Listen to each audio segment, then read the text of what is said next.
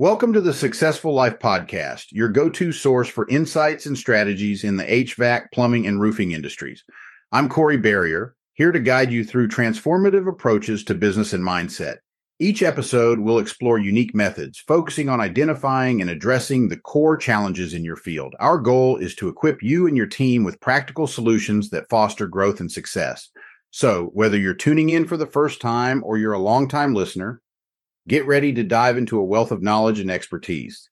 Let's begin our journey to success together. This is the successful life. Corey Barrier, yeah, come learn with me. Take you down the path of our journeys. This is the successful life. It's time to take what you learned, apply it to your life. It's your turn to live a successful life. You are tuning in to the Successful Life Podcast. Three, two, one, let's go.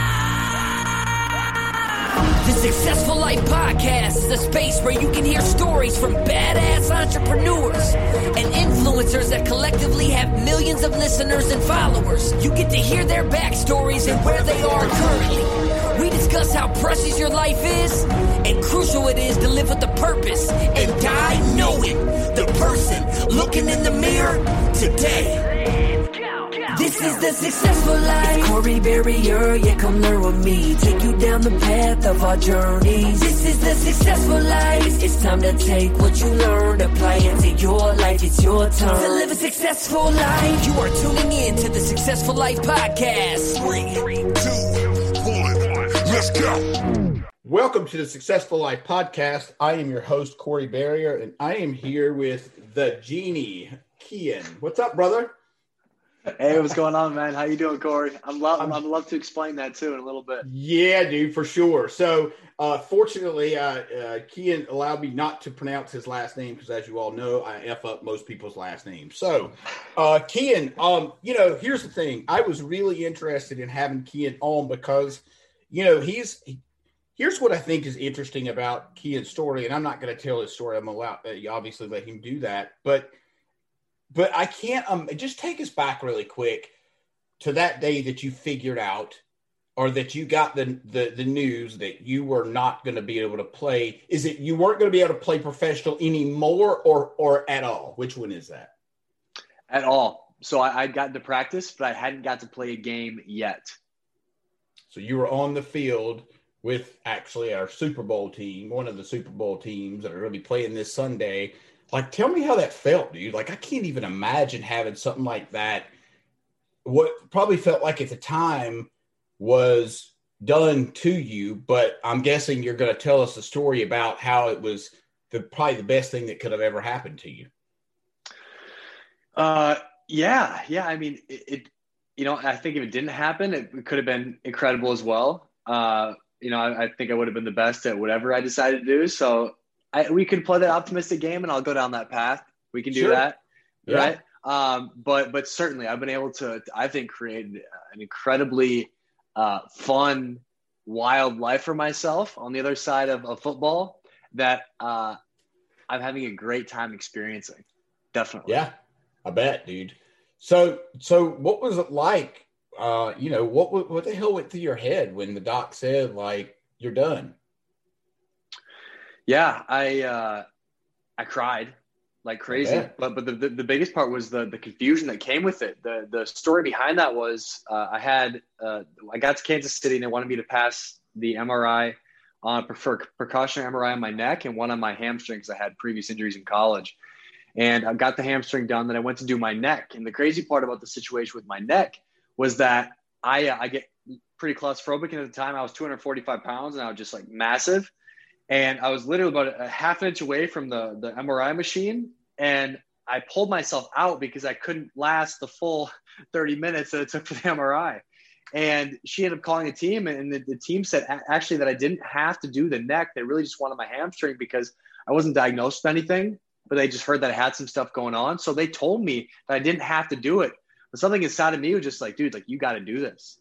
And so I went and got a drink of water. I got hyped up walking around the nurse's office and uh, jumped in the MRI machine, man. And, and I lasted all 30 minutes. I was drenched in sweat and shaking afterward, but I had so much pride in the fact that I just had completed that.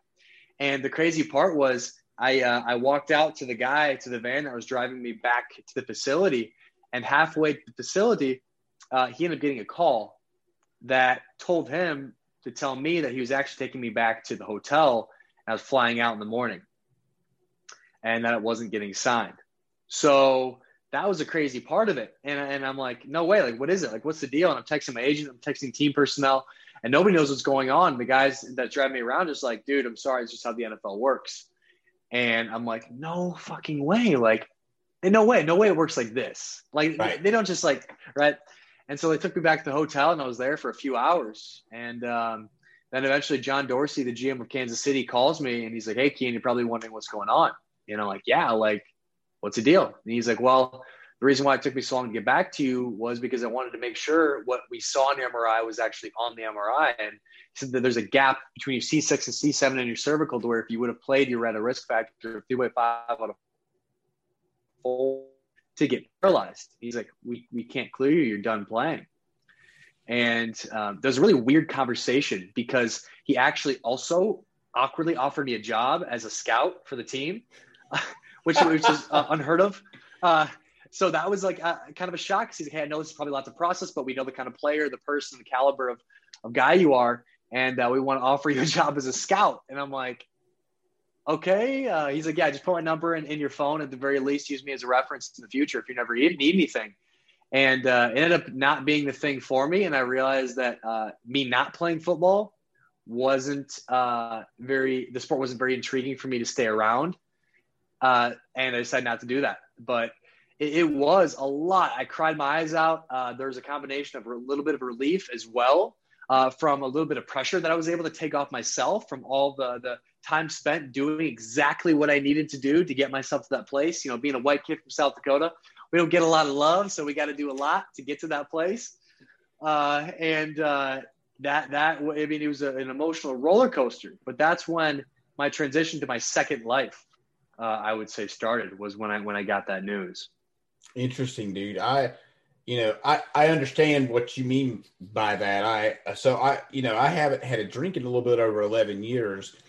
And, and so I understand from that standpoint, but also from a personal development standpoint, like I feel like, you know, I, I, I stepped into personal development, I don't know, going on three years ago, uh, maybe actually going on four years ago. And wow and, and here's the thing like it, it's given me a different perspective on life. It's given me a different motive of why i do things because i've always been that guy that did shit just to see what you know i did something because i thought i could get something from you or and i don't mean necessarily always in a negative way just meaning that there was always a motive where now um, i just don't i'm not that way I, I mean, if I see a grocery cart in the middle of a parking lot, I move it, right? I put it up. I've never been that guy. I've always been the guy that just left the damn thing sitting there and, mm-hmm. you know, almost, almost, almost hoping that it would, would hit a car just because I was a shithead, right? I mean, and so it's just very different. So I think that's kind of what you're speaking to, right?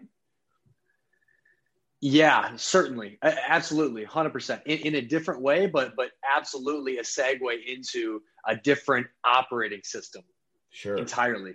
And and a lot of that operating system was uh, me recognizing seeing that i didn't know who the fuck i was right? independent of football. And i i think uh, i'm very fortunate to have hit that point in my life at the age of 22 whereas i feel like many people that are out chasing and trying to accomplish their dreams they are forever operating in this place of of finding identity in the pursuit of their dream and not giving themselves permission to, to deviate from that and, and find a life independent of what they believe they need to be to be okay. Uh, but nevertheless, I feel very fortunate to hit that at the age of 22, really accomplishing my lifelong dream and then having it ripped from me and being able to, to realize in that moment that, hey, nothing that, that I do as far as accomplishment goes is going to bring me that, that feeling of fulfillment that I'm really looking for. And that's when, you know, at the age of 22, I was able to say, holy shit, well, if nothing that I accomplished is going to do this for me, what will? And that's the big question. So, uh, you know, so so so you transitioned into now. So I noticed, you know, I know that Bruce Lipton's been a big part of your life, right? Or at least that's what kind of got you on sort of the path of probably, uh, God, uh, uh, just awful doubt after this situation happened you know, how long after that, uh, Kia, did you did you find this other newfound, um, I guess, identity almost right? Because your identity was ripped away. You were no longer this football player. You're no longer this pro athlete. How did you, you know, what, what was the transition there after you got the news? You realized, fuck it, I'm done. I'm going to have to do something else. What made you realize that you needed to attach yourself to something bigger than, you know, a title or a, or a, or a, um, identity, uh, you know, NFL identity, whatever. You understand the question, I think. Yeah, yeah, certainly. And I think the biggest part was that I gave myself permission to to to not, and I continually give myself permission to not have to have an identity or attach to something. And I think that's one area that a lot of people don't let themselves explore because of a lot of societal pressures and, and familiar pressures on us to to have it figured out. Uh, especially being from from South Dakota, a lot of beautiful things, but there there's a stigma of hey, well, yeah, you're, you're, you're 24 now. When you're not married, there, there must be something wrong with you. right. So yeah. the, the, the, pressure surrounding having to have uh, a, a, spouse figured out, having to have a job figured out, having to have my whole life plan figured out. I really just gave myself permission to say, fuck that and move to Miami and experience a world that I was not accustomed to being from South Dakota. And really what I did was I just allowed myself to say, I'm going to let go of everything that I thought that I once was. And I'm just going to do a bunch of shit that goes against my programming of who I believed I was and gave myself a lot of permission to do a lot of things that were against my programming uh, that didn't feel good at times in the moment. But through giving myself permission to do it, I found a lot of awesome things that I now really like to do. Some things that, that I don't.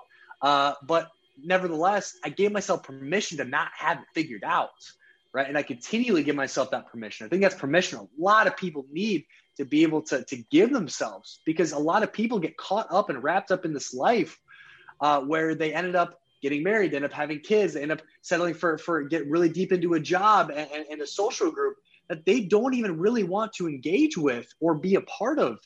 And unfortunately, you know, for many people that they're, they're 40, 35 years old and, and they're like, whoa, what am I doing? What did I do? Who am I with?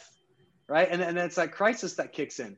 Right. So, so the fact that I gave myself permission at a young age to, to, to go in and, and, and not get wrapped up in a lot of these things that, that would be very difficult to be able to separate from, which I feel for a lot of people that are in that position, uh, but it's so important for, for people to be able to let themselves do so we don't live a life of resentment toward the people that, that we end up uh, keeping in our life that aren't really maybe meant to be in our life.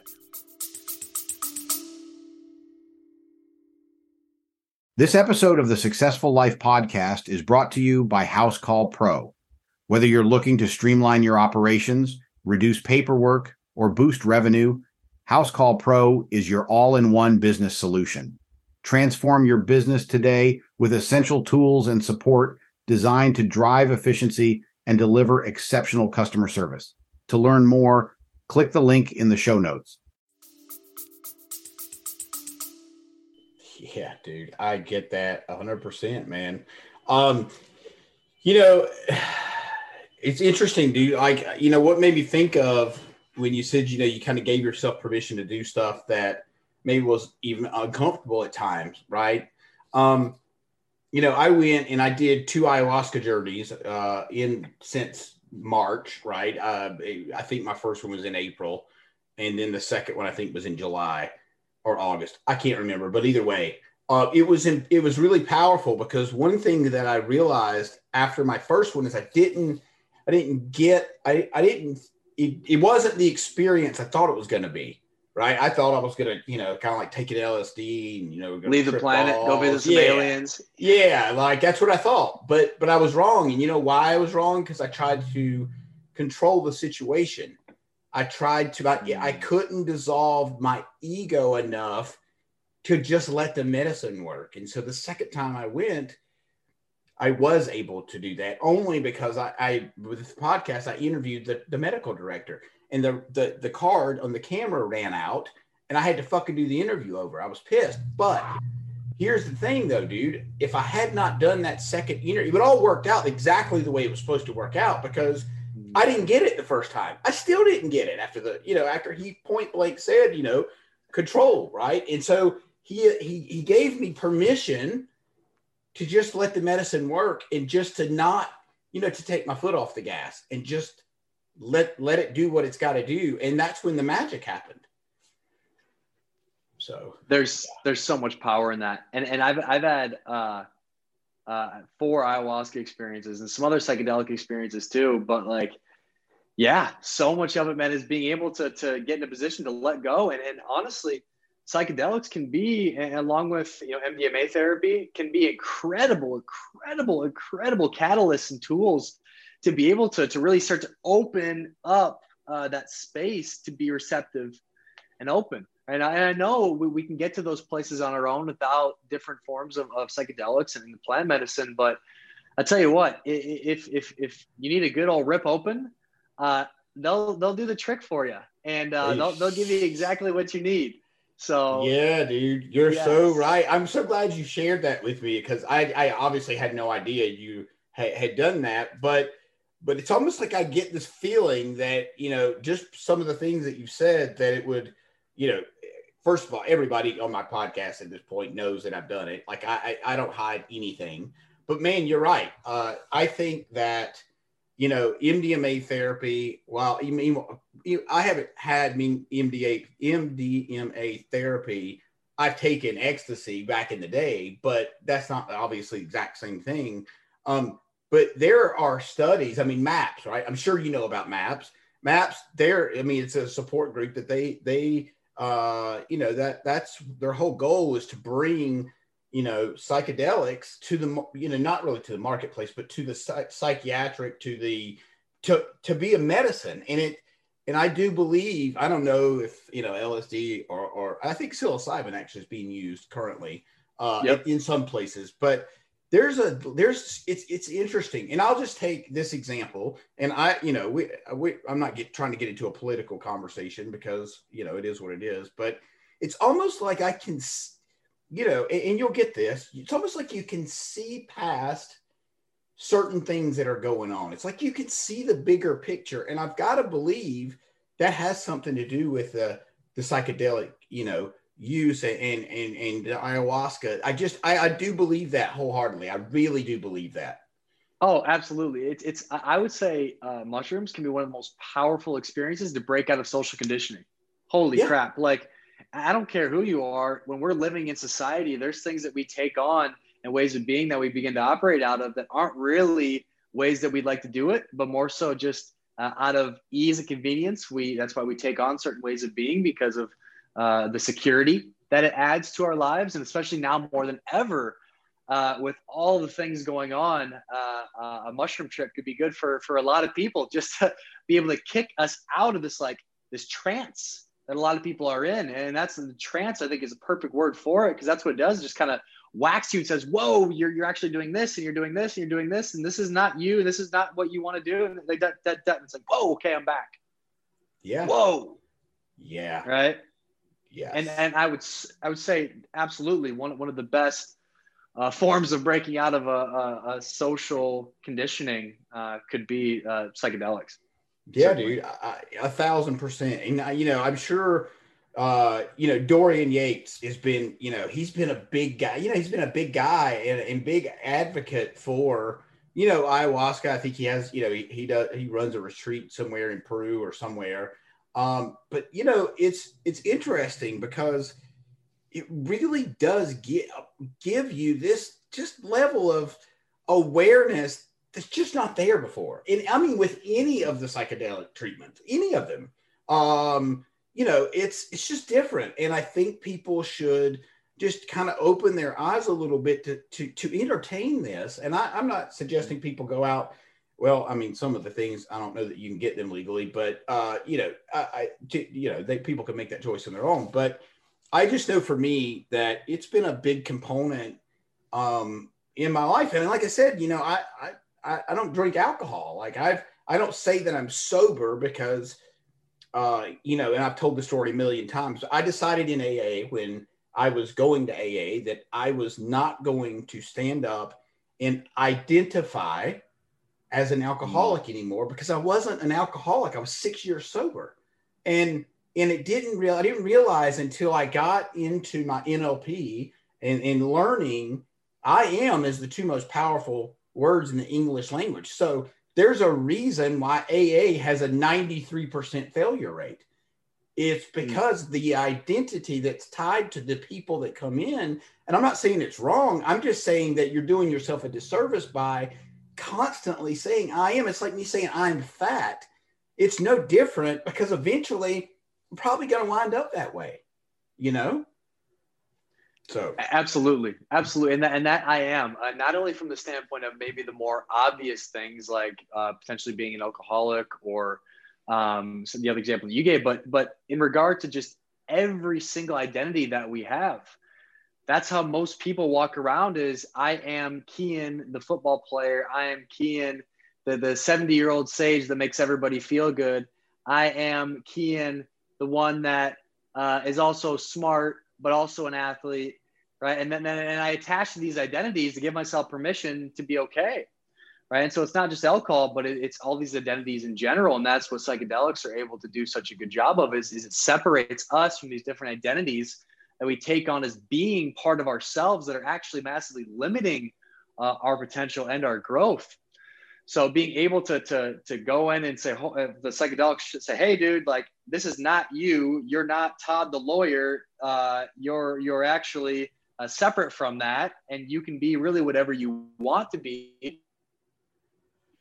Uh, and that's one of the most difficult parts is that process of now that I'm not these things, and I know I'm not these things, can be very par- scary part of what you know a lot of people call it an ego death. You know, I, I hate that term because I don't believe in killing ego, but uh, the, the, just being able to go through that though is is so powerful and it's a, actually a scary place it can be for a lot of people that that very closely identify with a lot of uh, our earthly titles uh, our, our, job title our name um, uh, you know martha the wife martha the, the mother right so when, when we identify so closely with these titles it can be a real smack to the face because those titles just get ripped away and who am I without the titles? Whoa, I got nothing to grab onto. That's it, dude. I got nothing to grab onto for my security. Whoa, whoa, whoa, whoa, whoa. Yeah. I would say that's exactly where people need to be. And right on the other side of that, the tension associated with that of sitting in that and being okay with being in that place is peace. It's it's a lot of fucking abundance. Yeah. Right.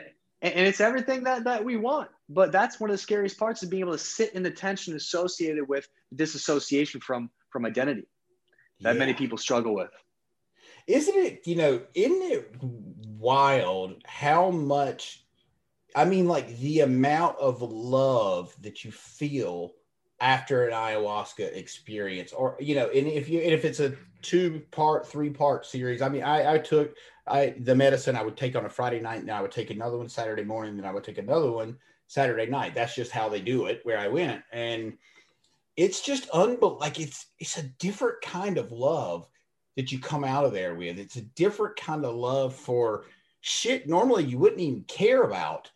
Right. I mean, it's did you have that same experience? Uh, I definitely, definitely experienced more of the, the, the, the peace and calm, certainly. Uh, that might have been just from from the the purging experience. God, yeah, that's, uh, that part's uh, no fun. Uh, the, the, the front and back end of, of on the other side of going into into war in, in, in the ayahuasca experience, but um, I believe there's an element of thank you that uh, ourselves uh, give ourselves, in a sense, from being able to do something that separates us from identity uh, it's almost like a big hug that we're giving ourselves uh, by saying, "Hey, like I, am more than just my identity. I, I don't need an identity uh, to feel okay about me." And I feel like that might be where a lot of that comes from. And that's actually a lot of the work that I do with the people that I work with are high achieving individuals that uh, have a lot of identity wrapped up in their success and in their business and who who other people perceive them as being and through that experience of, of being able to go in and feel a lot of the pain associated with the reasons why they attach to all of these things in the first place, uh, allows them to detach and feel way better about themselves, similar to how people may feel post ayahuasca experience. Yeah, uh, you know, I think that's interesting because I think that you know you probably do deal with a lot of ego. I'm guessing. I mean, I think we all do to an, to an extent. Um, you know, so so tell me, okay, so let's, you know, I think we've I think we've talked about ayahuasca. Trust me, I could talk about all day long and everything that's associated with that and psychedelics because I think it's amazing and I think everybody needs to know about it. However, we could do it again. Um, yeah, for sure. So tell me a little bit about okay, so tell me how you've, you know, tell me you're currently you're you're a leadership coach, is that correct? Did I say that right? Yep. Okay, so tell me more about that. What it is you're currently doing, what kind of people you work with, what it is that fills your cup now. Yeah, so I, as far as what fills my cup now, just living life exactly on my own terms. Like that that is what fills my cup and whatever my heart's inspired to do in whatever season I'm in is what lights me up.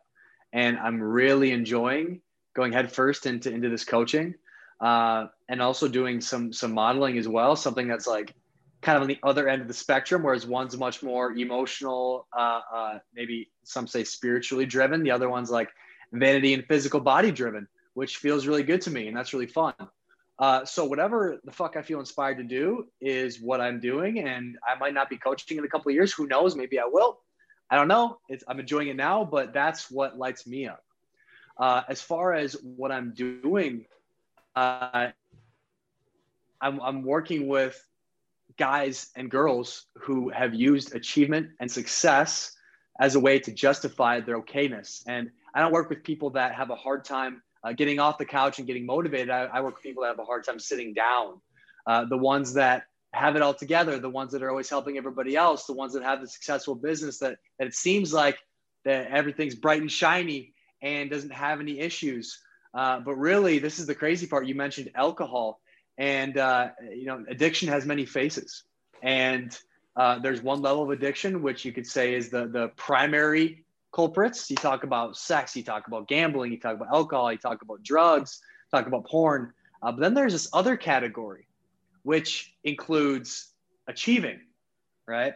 Having success, that's an addiction, right? Helping other people, that's an addiction right? religion that can also be an addiction right so it, we don't see these things as addictive behavior because society glorifies them right success yes. is glorified helping other people is glorified being very very into religion at a high level is glorified right but what people don't see is that on the other side of this this this uh, submission or idolization of those things is really just a lot of uh, sadness and, and and hurt that is not addressed, similar to the same reason why people turn to alcohol and drugs in the magnitude that we're discussing.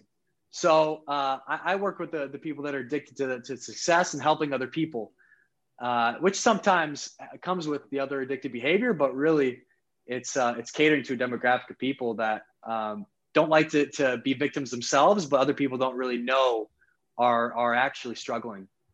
Yeah. And to that, you know, to that point, you know, here, here's let, let, me see if I can break this down, and you tell me if I'm right or wrong here. Uh, if I'm helping you, right, am I putting all my time and energy into you? I don't have to think about me, right?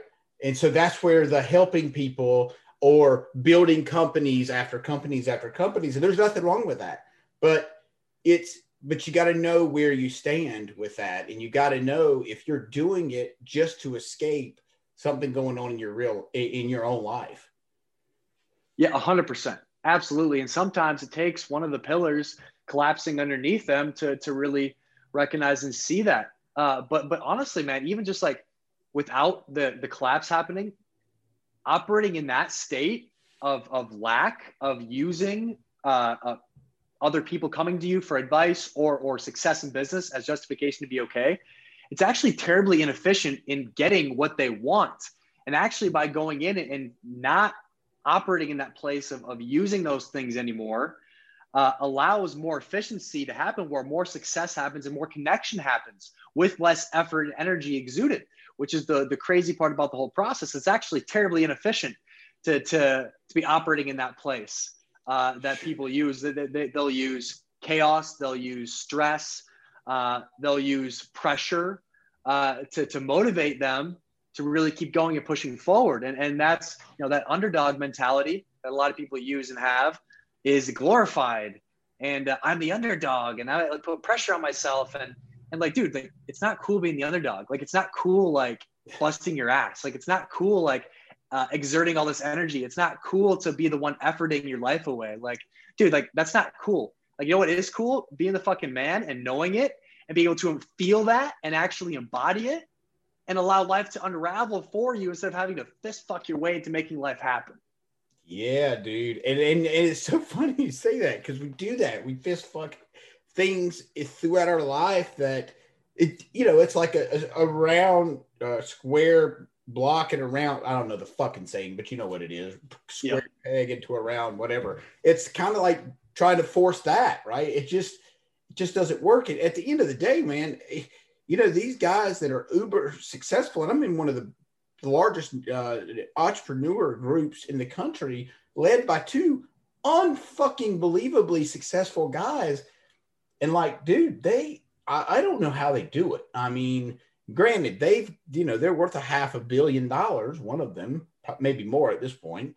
And like, but it's got to be a constant I mean, it's just constant. It's, it's just all the fucking time over, you know. And in my, and it's funny because my wife will say, not about my my entrepreneur people, but she'll say, you know, I don't understand about, I don't understand why why drug dealers sell drugs and they make a shit ton of money and like they can't go out and spend it because they're going to get nailed for spending it. She was like, I don't really understand how that equation works, but it's it's chasing that high whether that be the money or whether that be success or whether that be I just want to, you know, I want to be pitied. That can also be a form of, you know, identity. And, and here's, you know, I don't know if you've ever read this book. This is this is one of the best books in the planet, I believe. Have you ever read this? It's called No More Mr. Nice Guy. No. Who's it by? Uh, Robert Glover. You need to read it, dude. I'm telling you right now, and you'll understand when you get into it. It seems cheesy. The name seems mm-hmm. cheesy. But what this thing does, or what it did for me, is it explained to me why people do kind of the things that they do and why I do the things that I do. And meaning, let me give you an example. So it's one of the examples in the book is if you, you know, if if let's just say I don't know if you're married or not, but let's just say you are, and your wife says, you know, every time she does X, you respond a certain way and she enjoys getting that response from you. So she keeps doing X, whatever that looks like, whether it's overeating, whether it's purging, whether it's fill in the blank. And so what this guy, this guy's example was, you know, if you give a dog, if a dog pees on the carpet and you give him a treat, he's going to keep pissing in the same spot because he keeps getting the treat my and, and his correlation with that with that was is that people hang on to whatever grabs attention from other people, whether that be good, bad, or indifferent. And I just thought it was such an interesting, um, it was just an interesting explanation. And that's just one example of a thing in this book. But it's really cool because it helps people like me to realize that, you know, it's okay for me to say no right? It's okay mm-hmm. for me to say, I'm not going to do this podcast, or I don't feel like it's in my best interest to spend an hour with you doing X. Mm-hmm. It's okay that I'm I'm okay saying that. And and I can't say that I always have. I mean, many times I could yeah. God, I can't count how many times I've said yes to something that I didn't really want to do, but I didn't really just want to say no. And so mm-hmm. it's just a book. I, I don't know, man. It's uh, it just says a proven plan for getting what you want in love, life, and sex. And it's just interesting, dude. I, I know it seems really an amateur name because it is, but no, no, no, Corey, I, that's an incredible topic, man. That's an incredible topic, and and and if, if you're open to it, I'd love to expand on that a little more. Of what what you're sharing about? Please do, absolutely. Uh, yeah, and so I, I too, I too come from the from the the uh, you know people pleasing background and the really interesting part about it is that most people pleasers will say like, "Hey, like I do it because I don't want to hurt other people's feelings, or I don't want other people to to not feel good. I want people to feel good when they're around me, and I don't want to hurt other people's feelings." But actually, the crazy part is we as humans are actually stupid selfish, right? The more we can actually understand that and, and, and come to terms with that, the more we can actually begin to unconditionally love other people, right? But the reason why we actually do that as people pleasers isn't because we don't want to hurt other people. It's because we don't want to suffer the repercussions of potentially pissing that person off or making them not feel good. It's not about how they're feeling, it's about what will happen if they feel this certain way right? What will they do to me or to somebody else that will hurt me? Right. So it's not about that we don't want to hurt other people, not that we don't want to step on other people's toes. We're actually afraid of the byproduct of what will happen if I'm not kind to this person. What will happen to me? That's it. That's it right there. Right. So if we can be able to look at it from from that perspective, I'm like, whoa, like it's not actually that I don't want to hurt other people's feelings. It's actually I'm scared I'm scared, which is why I do that. And that's a huge paradigm shift for a lot of people that hear that's gonna be like, holy shit. Right? Yeah. That's a, that's a huge deal. Right. But it's true. Right. So that that's the crazy part about this, is these people pleasing ways is that I think a lot of times we can play this like martyr 70 year old sage, like, and, and, and, and have so much uh, pride surrounding it. Like, oh no, I just love helping people and I just love just being there for no, you fucking don't. You're scared. yeah, dude. It's funny because it is. Yeah, there's a book, and I can't remember. I, I think it was the I think it was the Ultimate Sales Machine. He put it to me, but he one of the things he said in this book, uh, because that's what I do is I coach people in sales, right? and so I always listen. Uh, that's what I do is I listen to sales shit when I'm not, you know, I don't listen to the radio. I don't listen to. I, I do listen to a couple of podcasts, but very rarely because I listened to sales books. Anyway, the guy said he was like, you know, if you're in Starbucks, or he didn't say Starbucks, but if you're in Starbucks and you and I are meeting, and we have maybe not ever met before, and we we're meeting, and I buy you a cup of coffee, I'm not really doing something necessarily here on on the on the surface level. Yeah, I feel like I'm doing something kind, but on the subconscious level that people are not even aware of, really what you're doing is you're buying that person a cup of coffee. So if somebody comes up behind me with a baseball bat, you've got my back, right? And mm-hmm. so, and, and because the human brain, if I do something nice for you, you're you automatically feel indebted to me to an extent. Even if it's a five dollar cup of coffee, you still feel like for some reason you still we all feel like then we owe that person something. And I'm not saying that you do it for that reason. It's just the way it is, right? If you do something nice for me, I feel like I've got to give you something, do something for you, pay you a compliment uh, at some point, right? And I need to be, um, I, am bought in at that point. Does that make sense? Mm-hmm. Certainly, and that's where you know both sides of the coin probably have to address uh, whatever that, that is. But uh, if if somebody, right, that was something I had to do. I had to address that part of me that was like, oh well that this that if this person offers me this that mean i'm obligated to do this uh, and really step into a season because that tells me that you're not a very good receiver if you feel that over obligation somebody is trying to give you something is really stepping into receivership uh, on my end and just be able to really step into the conscious effort of just receiving and, and and giving myself permission to not have to do more but to just allow myself to receive that coffee right? And and and say thank you and have that be it. Right. right. But but this guy's point though is is because of how we're how our brains are wired, like you don't realize that you feel like you owe me something if I bought you a cup of coffee, right? That was his point is is because sub you know on below the surface we don't realize that that's how we feel. We don't realize we're thinking about well, now I owe this person because you don't consciously have that thought, right? If you buy me a $5 cup of coffee, I, I'm not thinking, how can I pay you back?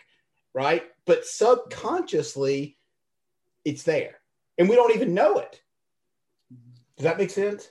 It, it does. It does. Um, and that's the power. That's the power of going in. And because I, I, believe there's, there's people that don't feel that, right? You know, you talk about people pleasers and like, I'm sure, sure they're they're the ones like us are, are the ones that are like, oh fuck, like keep a track. Okay, they did this for me. They're like, oh, I better do this. But there's other people on the other end of the spectrum that aren't that are that are very much the me people, right? That that probably should do some of the the opposite practices that people pleasers are doing. That are like, fuck yeah, dude. Thanks for the coffee, bro. I'm out. That's actually a really good point. And so right? it probably so, doesn't so apply to everybody, but yeah, right. So, but, but that, right. But that, but that's the part that, that I think is really powerful and important uh, to understand is something I came up with in the last year is that there, that it seems like uh, there's two camps of people, the people that are either uh, consciously all me, me, me, uh, and like, like, I said, consciously because it's always about me, me, me, regardless, right? Uh, where it, it's just like, hey, yep, thanks for the coffee, I'm out. Or it's the, oh, okay, well, now that you gave me this coffee, I want to give this for, to you and do this for you and this to you, right? And, and what we see, I think, a lot in society is that uh, whatever way of being that we naturally embody, right, we, we tend to gravitate towards the information that supports that. So the people that are me people, right, but by nature, they're following all the self love stuff. They're like, oh, self love, yeah, baby, come on, like, give me more. Yeah, let me do this for myself. Let me do that for myself, right? And the people that are that are more sacrificers by nature of, of themselves for other people, they're the ones of like, well, we need to be more kind, and I need to be we need to be more nice to people, and we and I need to be uh, I need to sacrifice myself for, for, other people, and life's a sacrifice, and and, and we we take an information based off of what resonates with us most right? But but there needs to be the understanding of the differentiation between the two camps of people that I believe uh, that that there is. Now maybe there's more camps, and, and and I'm sure we could dive deeper into that. But but from what I've seen as as a general uh, idea is that there is the two camps of people, and, and the problems come when when the people pleasers are taking on more of the uh, I need to be kinder to people, I need to do more for humanity, and these other ones are like, yeah, self love, give me more, show me like, give me, right. give me, give me, right? Yeah yeah, absolutely, dude. Absolutely. And and uh, you know, it's it's interesting because I I was not, you know, it, it's it, so so here's a great example, right? I went and because of Tony Robbins' story about what happened to him when he was younger, uh, he he said that he feeds families now at Thanksgiving. So I thought that's a great idea. I should do that, right? And I did it. Yes, I, I absolutely wanted to uh, feed the family, right? Because it was out of my comfort zone, because it was not something I, I'm not that guy, right? I don't normally do shit like that. But the byproduct of me doing that is the feeling that it gave me after I drove away and I was anonymous and we anonymously fed this family and they didn't know me. I didn't know them. They didn't know how to get a hold of me. They didn't even know I existed. And there was something very freeing about that. And every year we mm-hmm. double families, and I do it. Yes, I think it's great that I'm able to do that for other families that are not going to have food. Absolutely. But if I'm being real with you, it's the damn feeling that I get from doing it. It makes mm-hmm. me fucking feel good. Boom. And, and, that is so beautiful too to hear because there there's uh, uh, the narrative of that you know it's about other people we're making about other people i, I want to do things for other people but but no it's actually the feelings that we get right it's the feelings that that we get and, and there's something really beautiful that i that i want to acknowledge in you that you gave yourself permission to share right there it's like yo like i feel really fucking good when i do that and guess what that's great right but part of society is like no it's not good for for you to feel good and to talk about you feeling good right, right. Yeah. And, and so here, here's the problem this is where we run into so many issues right? We run into so many issues because we have people all over the world doing things consciously for everybody else. Right? Well, nobody's taking personal accountability for themselves because what's glorified now more than ever, right? Unification, right? Let's let's come together. Like let me do things for everybody else. Like let that no, that's not what needs to happen. Right. There needs to probably be a little chaos. That's okay because chaos is balancing, right? What yeah. happens when when a, when a fire, a wildfire happens and the whole forest burns down? Right? Sometimes that needs to happen for the new to, to grow and build up, right? So let's not focus on having to try to, to fix everything and make everything look pretty and, and create more peace. No, no, no, no, no. Let, let me let me do more of, of what can actually make me feel good and pour into me more and allowing there to be some chaos, right? There's nothing wrong with a little chaos. Agreed. Uh, and, and, and, not making it about having to do everything for everybody else and, and, and save the world. You know, and I know that's not like a, a a foreign concept. But I truly believe that because we're living in a, in a time when everybody's trying to, to help everybody else and make it about everybody else, that that's where a lot of the, the uh, chaos in, in, in perpetuity, I think will continue to happen. Uh, is because everybody tries to make it about everybody else instead of saying, "Hey, dude, like I just feel good when I do this, so I do this." Right? And, and guess what? That doesn't take away from the person receiving either from you. Right. Right. It doesn't, of course by, not. by you saying, it doesn't, that doesn't take away from them. They feel just as good. They're getting the Thanksgiving dinner. Right, exactly, dude. It's such a Right? great point. Yeah, for sure. But it, it is a constant struggle with folks to be this, like you said, this this this person that is just all giving and not caring and blah blah blah. Like it's just not the fucking way it is, dude. I mean, I don't mean you got to be, you know, I don't mean you've got to be completely fucking selfish, but there's certain things in life that you do have to be selfish about if you want to protect your own shit. Meaning, if I want to protect up here and if I want to protect how I feel, I need to be in bed by 9:30 because I get up at 4 a.m. And that's what I do for me because I like having that time in the morning. And if I have to sacrifice some of my family time or whatever that looks like at night so I can get up in the morning so I can get all my shit done that day, then that's just what I've got to do because sometimes it's mm-hmm. about it is about me. And and it is mm-hmm. about how can I show up best for myself and everybody else. And the only way I can do that is if I do the shit that I know works for me. Yeah. Oh, 100%, Corey. And, and actually, what you're doing is you're protecting the sanctity of your relationships, right? Because what happens when Corey doesn't take the time to, to, to pour into him? He gets a little agitated, he gets a little frustrated. And guess what starts to build? Resentment, That's right. right? And when we spend time constantly sacrificing and foregoing our needs for the people that we love and care about, uh, we end up developing resentment towards those people. And I can't tell you how many people I work with that feel so much guilt for developing resentment towards uh, their kids, for their, their spouses, for their parents. Right? They, they can't even say it because they're like, I, I, I, I can't believe I'm feeling hate towards my mom. Well, yeah, you've sacrificed most of your life for her. Of course you have. That's resentment, right? But by actually giving us permission to step into to our needs at the highest capacity allows us to show up and, and protect the sanctity of our relationships and the health of our relationships. So it, it's it's it's it's looking past the moment, right? It's looking past the moment of like, okay, well, they might not feel good if I leave, you know, 15 minutes early to go do this thing that I want to do, right? But ultimately, what you're doing is you, you're you're taking the the responsible route by sacrificing potentially that 50 minutes of them not being okay with it for you showing up for the next five days uh, as as dad of the year or, or husband of the year. Yeah, and Right. here, you know, you just said so. I, I gotta interrupt you for a second. You just said something really important. Um, you know, by here's the thing: if you want, eh, shit, I kind of lost it, but basically, I think what I was gonna say was, uh, you know, if I, oh, I know what it was. If if I leave our meeting or our whatever at 15 minutes early, and I say to you, let's just say you're my client and we're having a conversation. I say, look, dude, we got a hard stop at, you know, at 4:30. Um, and and I let you carry on until five. Well, really what that does is it really kind of shows your client that it may feel like you're doing them now it, there, there are situations where that can happen right? Mm. But but if it happens every time then that means i respect your time more than i respect my time. And it also makes me look like i, I don't have anything else better to do. And, and, and, and it's a beautiful point. And not only that, that you don't have anything to do, but actually, especially, and this is where a lot of people struggle getting into the space that I'm in because they, they, they aren't able to show up in this place as the fucking lighthouse of like, Hey, like this is how things are happening. And this is what, what's going to happen. Uh, and, and, and respect is lost. Respect is lost.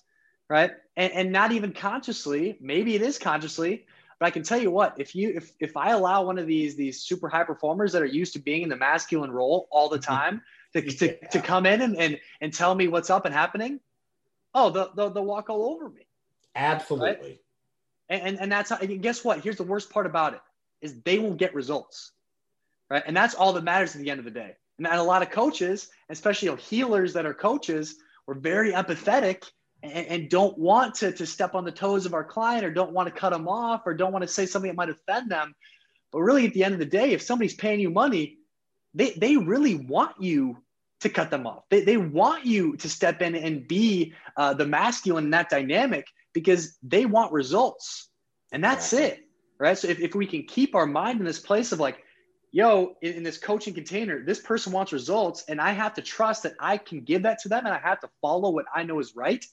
Like, I cut people off right in the middle of them talking in a really deep way all the time. Yeah. And, and I'll and I'll swear at something like, why the fuck can you do that? Like, like it, it's yeah. it's that kind of dynamic, but but they know and they trust me. Right. And that, sure. then that that safety's been established, right? For for them to show up in their authenticity, just as I do right? But actually, at the end of the day, if we're not stepping in and, and, and sticking true to our word and what we say we need to do, the client's not going to get results because they're not going to respect you. That's and right. that's where so much of the, the results come from is the client respecting you and what you've done and the respect you have for yourself, which allows them to submit to the experience, which allows them to get results. Yes. That's where most of the results are at. It's not in the content, it's in yeah. the submission to the content. Yeah, absolutely, dude you know, think about this. You know, take any football coach you've ever had, right? If you would, if you would have been able to run all over, and let's just take, uh, obviously Andy Reid wasn't the coach at the time, but let's just take Andy Reid. Do you think you go run all over fucking Andy Reid? Hell no, because at the end of the day, he can't get you to where you need to be if he's a pussy. If he if he gets run all over, he just mm-hmm. can't. He's not going to be effective. He'll be out of a job in six months if the guys start running all over him. And you know, I experienced this with one of my cut, one of my the sales teams that I work with. Uh, you know, one of the managers they he gets run all over, dude, and it's really it's causing it's causing a lot of um, a lot of uh,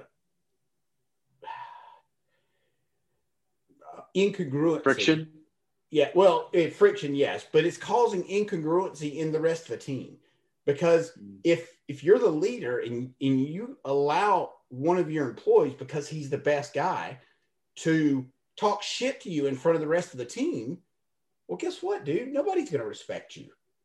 Mm. They're just not. And and that goes for any job, any business, any position. Well, even you want to talk about the, the the sanctity of a romantic relationship as well. Yeah. Right. Same thing. A, a, a, a woman in, in the, the male female dynamic doesn't want to walk all over her man. She might seem like she does, but she doesn't really want that. No. She doesn't really want that. And guess what? The client that's that's that is getting to that place of, of slightly disrespecting you or, or walking on you doesn't really want it either. Nope. My my high, high level clients, they, they they don't really want to. Their their unconscious scared part of themselves does, which is why they do that. Yeah. right.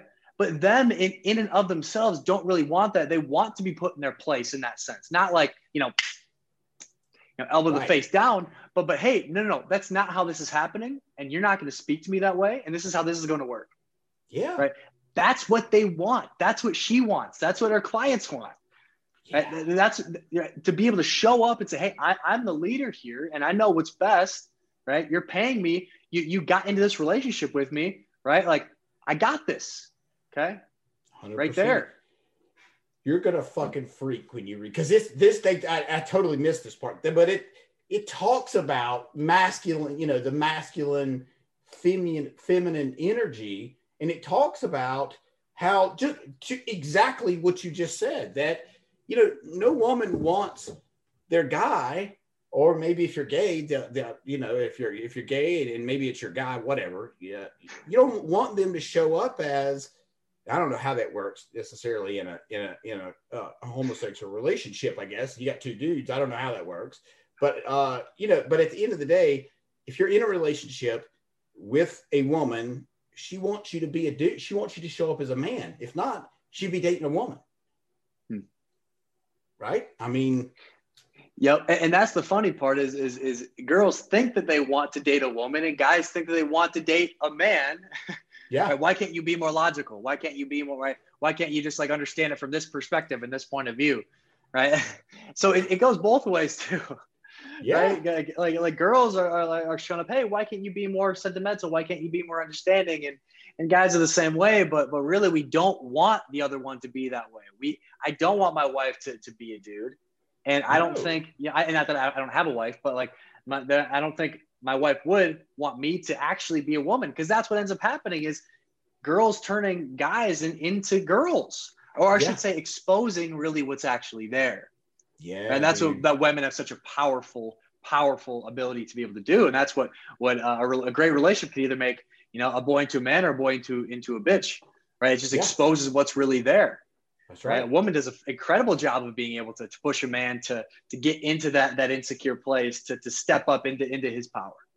Yeah, It's a beautiful part about the dynamics of a relationship, right? But but it is uh, it's interesting when when so many guys just don't know, they just don't know, and and and, and they're like, oh, I don't, I want to make sure she's feeling good, I want to make sure she's feeling okay, and I don't want to say this to her. Or, oh, she, you know, she wants me to stay home again. Oh, like she doesn't want me to go. Dude, she doesn't actually want you to stay home. right. She doesn't. She she wants you to be able to say what you want and go do it. And she might be like, "Oh, you you dick" in the moment, but she's gonna be fucking turned on by it, yeah. right? Now, now I'm not saying. Now, once again, two camps, right? Are you the guy that's like always a dick to your to your wife or girlfriend, where you're like, "Fuck you, I don't care what you think," right? Right, or no. are you the one that that's that's right that that's talking about in that book of I, I naturally am wanting to please other people more, right? If you're from that camp, then I would say your wife doesn't and your girlfriend doesn't want you to to be the, the like, submissive, do everything for them all the time, what they want on the hour, every minute. They want you to own whatever you want and to own it as truth and, and, and tell them what's happening. right. That's it. Yeah, and you don't It's have insane. to be disrespect. Yeah, and you don't. And for and, and and you know to your to the first point, like you don't have to be a dick about it. Like Mhm. you don't have to show up as a dick. You could just be a man and just say, "This is what I need. This is what I want. This is the direction I'm going to go." Right, and I'd love to have your input. That doesn't mean I'm going to change my mind, but your opinion matters. But at the end of the day, I'm going to make the decision that's best for me and for our family, right? And and that, and that's just it. And and, and For that's sure. you know, and you know, and you got to learn to trust yourself. And I didn't do that for a long Mm. time, you know. That's it, right? And that, that's the core of all of it right there, baby. Can I trust myself? But then again, Corey, how, how can we trust what we don't really know? Right? If I've never given myself permission to step out of who I've always been in the context of, of my family and my upbringing and to explore the unknown and to really discover me and, and, and what I want and who I am, how can I respect me? I don't even know who the fuck I am. Dude, Right? thousand percent. All part of the process right there, baby. Yeah, I agree, brother. So look, um, I think we are getting close to time. So I, I just wanted to really quickly, I want you to, first of all, dude, I, uh, you know, and I, I don't, I don't say this about every one of my podcasts. Uh, I enjoy a lot of them, most of them, but I've thoroughly enjoyed this conversation today simply because we've talked about real shit. You know, there's been no fluff. There's been no bullshit. And, and we've gotten, you know, we get to talk about some psychedelics and ayahuasca, which I also, also enjoy quite a bit. So, um, you know, I really appreciate you coming on today and, and sharing. You know, you didn't even share a ton about the story because we got completely side, you know, side uh, tracked with all these other amazing things. This has been a hell of a just unfucking believable conversation. And I mm-hmm. just want to thank you very, very much for coming on today and sharing, you know, this with my audience. I really appreciate that. Can you please just do me a favor, let everybody know where they can find you and any information that you'd like to leave with the audience about you. Yeah, absolutely. And, and, and Corey, thank you. Thank you for that. I, I appreciate you acknowledging that and saying that. So that feels really fucking good. So thank you. My pleasure. Um, to, to find me, Instagram, Kian.loggy. I'm sure uh, you'll put a, the spelling down in the show notes. I and, uh, will. my, my, my, my website as well, kianloggy.com. So those are the two spots that you can find me at. Cool, man. Well, listen, dude, I really, really appreciate this once again. And uh, I'll let you know when it's going to come out. Okay, my man? Cool. Can't wait to hear it. Thank you, brother. If you took anything away from this podcast, make sure you subscribe, leave a review, and go check out some other episodes on successfullifepodcast.com. This, this, this, this is the Successful Life. Thank you for tuning into the Successful Life podcast. We hope today's insights have ignited your passion and provided tools to shape your leadership journey. Remember, greatness is a journey, not a destination. Continue your pursuit by exploring more resources and insights over at CoreyBarrier.com. Until next time, keep leading, keep learning, and keep striving for excellence. Stay inspired and see you on the next episode.